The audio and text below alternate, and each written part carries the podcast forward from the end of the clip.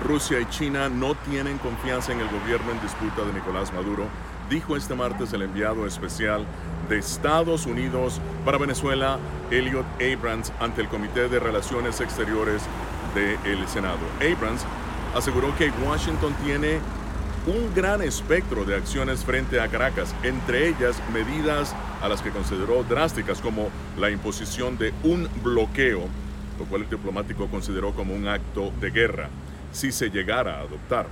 Hemos hablado con los chinos, hemos hablado con los rusos y creo que ambos no tienen confianza en Maduro, dijo el diplomático.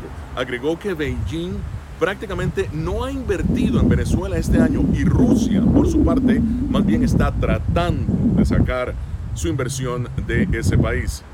Pese a esto, dijo Abrams, ambas naciones mantienen su protección a Maduro.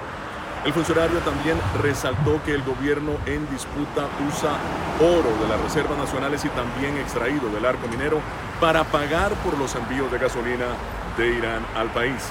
Al responder a preguntas de senadores, Abrams insistió en que el gobierno en disputa es asesino y corrupto que está impactando no solamente al país, sino también a sus vecinos, de acuerdo a lo expresado. Hizo hincapié en que para Estados Unidos el presidente constitucional de Venezuela es Juan Guaidó y lo seguirá siendo, insistió, incluso después del 15 de enero del 2021.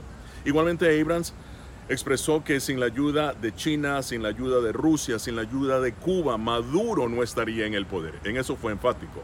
Dijo, hemos hablado con los rusos, pero hasta el momento no hemos encontrado un tema por el que estarían interesados en alejarse de Venezuela.